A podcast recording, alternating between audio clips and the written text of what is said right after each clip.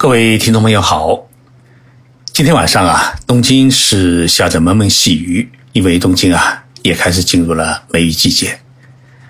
我录音的地方啊靠近窗，大家不知能否听到滴滴答答的雨声。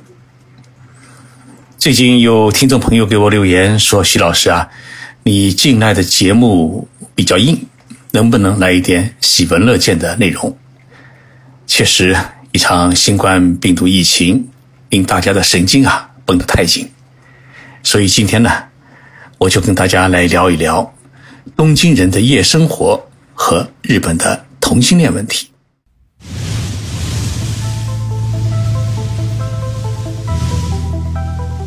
任你波涛汹涌，我自静静到来。静说日本，冷静才能说出真相。我是徐宁波。在东京，给各位讲述日本故事。东京的夜店呢，也，集中在三个区域，也就是被称为三大繁华区。我之所以没有称他们是红灯区，是因为除了新宿的歌舞伎町之外呢，像银座和六本木是没有太过于色情的店。东京的三大夜店区呢，是有相对严格的身份区别。像一些大公司的老板，还有部长和呃著名的演艺人士，大多数呢是去银座的高级的俱乐部，因为对他们来说啊，歌舞伎町呢是太低档、太俗气。当然，在银座喝酒的话，一次性的花销也是歌舞伎町的好几倍。六本木这一带呢有个特点，第一，它是各国大使馆呃比较集中的地区。第二呢，是日本新兴富裕阶层大多喜欢居住的地区。第三，也是外资企业与外资机构的外国人高管，也大多数呢，呃，居住在这个地区。因此呢，六本木的夜店里面啊，来自欧美的女孩子比较多，奔放的日本女孩子呢也比较多。所以，六本木的夜店呢，呃，大多数是日本的新兴贵族们与艺人们的天堂。新宿的歌舞伎町呢，之所以被称为是亚洲最大的红灯区，第一呢，是因为它的面积大，加上附近呃众多的情人旅馆，估计占地面积呢大约是四十五万平方米。与银座和六本木不同的是，歌舞伎町呢是啥都有，从脱衣舞场到色情按摩，从单间看黄色录像到摸小姐游戏。你想不到的，在歌舞伎町里面呢，都有，这是歌舞伎町人啊，诶，最感到骄傲的一点，也是歌舞伎町之所以成为红灯区的一个主要的原因。那么，到歌舞伎町游玩的人呢，最多的是两种人，一种呢是公司职员，另一种呢是年轻人。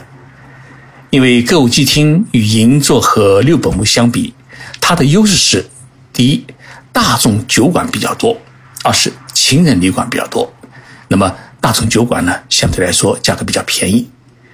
许多人到歌舞伎厅，并不是去夜店里面喝酒，而是约了人，先在酒馆里面喝酒，喝完酒以后呢，就直接去情人旅馆，然后呢再赶末班车回家。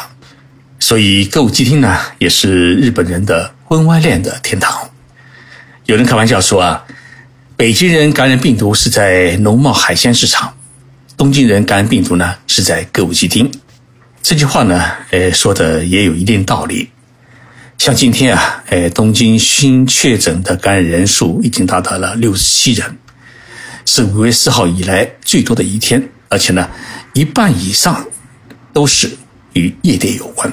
也就是说啊，呃，六十七名感染者当中，有一半以上的人是。跟夜店有关，也就是说，一半是陪酒小姐、陪酒男郎和客人感染了新冠病毒。那么这个比例呢，足以说明东京人感染病毒是在歌舞伎町的这句话的道理。与东京邻近的埼玉县也已经提出了抗议，说埼玉县最近出现的感染者增加的趋势，而且感染者当中呢，有一半以上。是来自于东京，而且大多数呢是在东。京的歌舞伎町喝过酒。所以最近一段时间啊，去歌舞伎町喝酒的人呢，开始出现了减少。一家中国料理店的老板说啊，店里的一半座位都坐不满。东京像歌舞伎町、银座和六本木三大夜店区呢，歌舞伎町的复工复产做的是最彻底，也因此呢出现的问题最多。像银座的客人呢，大多数是大公司老板和管理层干部，在当今许多大公司依然实施在家上班的制度的背景之下，万一闹出社长感染了新冠病毒的笑话，不仅呢让其本人。信誉受损，搞不好呢还要连累公司股价暴跌。所以，银座的妈咪们个个都是表现得很模范。即使政府已经允许夜店重新营业，但是因为疫情还没有基本平息，许多店呢还不敢重新开张。因为让小姐们个个戴着口罩来接待客人，或者在小小的桌子中间放一块透明的挡板，那么即使挡板再透明，对客人来说也是很势利的行为。虽然呢不开店，但是房租每个月都要交，小姐们也没有活干，所以妈咪说啊，呃，人才流失很严重，许多人呢都回了老家。上周我接到了以前去喝过酒的银座酒吧的一位小姐的来银，说店准备呢在七月一号，也就是今天重新开张，期待我去捧场。我呢给她回复说啊。因为新冠病毒疫情啊，我们公司的业绩下滑，已经没有交际费可以喝酒。已经过去一个多礼拜，我呢再也没有收到他给我的联系。东京新宿的歌舞伎町呢，靠近大久保方向的地带有二十几家情人旅馆，那么这也是日本最大的情人旅馆区。这几年，日本的男性的中性化倾向呢比较严重。导致了不少男性呢对女性不感兴趣，对性生活没有冲动和渴望，低欲望逐渐成为日本社会的一种潮流。而这种潮流直接带来的社会冲击，使情人旅馆的客人越来越少，不少情人旅馆呢难以为继，不得不宣告倒闭。这种雄性激素的下降导致的社会问题，比我们想象的严重。另一方面呢，日本强势女性的群体呢是不断诞生。这种强势女性群体的诞生啊，不仅改变了日本社会长期以来啊男尊女卑的社会架构，更使得日本企业当中白骨精，也就是白领骨干精英级别的单身女性呢是不断的涌现。所以安倍政府啊，他拿出不少的补贴，希望将日本女性的一生的生育率从。目前的一点四提高到二点零，估计啊再努力也是白搭，因为情人旅馆利用指数不上去，这种少子化的趋势呢，估计是难以改变。所以一个残酷的现实是，歌舞伎町的情人旅馆啊，正在变成白骨精们聚会的密室。情人旅馆里面有豪华而且富有情趣的床，有卡拉 OK，还有豪华的洗浴。而且还可以点菜点酒，于是呢，女闺蜜们相聚在一起啊，喝酒聊天、唱歌、睡觉，歌舞伎町的情人旅馆呢，就成了闺蜜们著名的周末的欢乐区。最近，歌舞伎町的一家情人旅馆呢，遭到两名男士的投诉，原因是这家情人旅馆拒绝这两位男士入住。这件事情传出来以后呢，人们才发现这有点不公平，为什么允许女性？一起入住，而不允许男性一起入住呢？难道只有男性会搞同性恋，而女性就不会搞同性恋吗？东京都新宿区政府呢，接到了两位同性恋男士的投诉以后啊，对于情人旅馆进行调查，证实他们两人投诉的事实呢是成立的。不过，情人旅馆解释说，我们从来不接受男性同住。但是，新宿区政府认为，情人旅馆这样的做法呢？属于违规，为什么说它是违规呢？因为它是违反了旅馆业法。日本的旅馆业法第五条规定，有以下情况者，酒店旅馆呢可以拒绝客人入住。哪几种情况呢？一个是明显被认定患有传染性疾病；第二呢，有聚众赌博的嫌疑；第三呢，有其他违法行为或者风机紊乱行为的，可以拒绝客人入住。那么同性恋是不是属于违纪违法行为呢？半个世纪以前呢，人们一定认为是，但是呢，半个世纪以后呢，许多人认为已经不是。所以，情人旅馆拒绝同性恋入住，自然是属于违规违法的行为。新宿区政府呢，拿出了今年一月份日本的厚生劳动省颁布的一项新的行政指导纲领，叫《旅馆业卫生管理要领》。这份要领当中啊，还指出，旅馆、酒店等设施不应该以性的取向、性自认等理由拒绝客人入住，需要予以适当的照顾。说白了呢，必须要让同性恋者入住。日文当中呢，有一个特别的英文字母叫 LGBT，分别是指的是 L 呢是指的女性同性恋者，G 呢 g 就是指的是男性的同性恋者，哎 B 指的是两性恋者，T 指的是身心不一致者。那么日本社会到底有多少这样的人呢？日本最大的广告宣传公司电通，在二零一九年一月啊实施过一次调查。那么这一项调查是针对二十岁到五十九岁的男女共六万人实施的，结果显示这一类人在日本全国所占的人口比例是高达百分之八点九。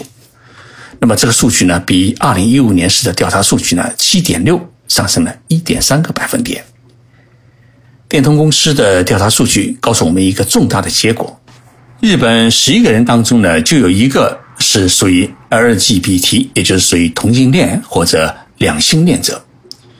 日本的总人口是一亿两千六百万人，那么少说按照这个比例来算的话呢，大概有一千万人呢是属于同性恋或者性取向诶不一致者。那么电通说啊，这个比例呢跟左撇子的人口比例基本上相同。那么，日本社会它是如何看待这个同性恋问题的呢？电通公司的调查结果也显示，有百分之七十八点四的人赞成是同性婚姻，其中女性的支持率也更是高达百分之八十七点九，而男性中的支持率呢，相对比较低一点，为百分之六十九点七。这说明呢，日本社会有八成的人是赞成。同性恋者结婚的，根据这一实际状况呢，呃，情人旅馆如果继续拒绝男性同性恋者入住，显然呢是不符合时代的潮流。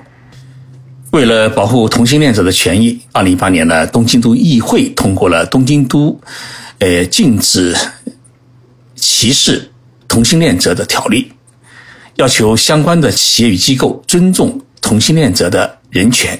禁止对他们实施歧视。二零一九年，日本政府在第四次男女共同参化的基本计划当中，明确提出要为同性恋者创造良好的社会与工作环境，包括在公共厕所区里面要设置男女共用的厕所，以方便同性恋者或者呃身心不一致者呃他的使用。而在二零一五年。东京都的涩谷区就制定了一项地方条例，允许同性恋者在他们的区政府里面登记，取得伴侣关系证明。那么，持有这种伴侣关系证明者，可以参照结婚证明书，享受财产共享与继承，包括共同租房居住啊，呃，生病看护等家人的权益。像东京都涩谷区政府这样规定的同性恋权益保护条例的地方政府呢，全日本目前已经超过了一百个。但是，日本社会至今还是西方七国集团当中唯一一个在法律上面不承认同性婚姻的国家。因为日本宪法第二四条第一项规定，婚姻是两性合以基础上的成立。那么，这个两性呢？应该指的是男女两性。这部宪法呢是在一九四六年颁布的，但是日本的法律界人士钻空子说，宪法和民法上面并没有规定只能与异性结婚，觉得应该允许同性恋者结婚。涩谷呢本来就是日本时尚文化的圣地，因为同性恋权益保护条例通过，这里呢也成了同性恋者的圣地，同志酒吧数量呢已经超过了歌舞伎厅。但是，日本如果不修改宪法的话呢，同性恋婚姻就没有办法合法化。这也是不少日本人支持安倍修改宪法的一个重要的原因。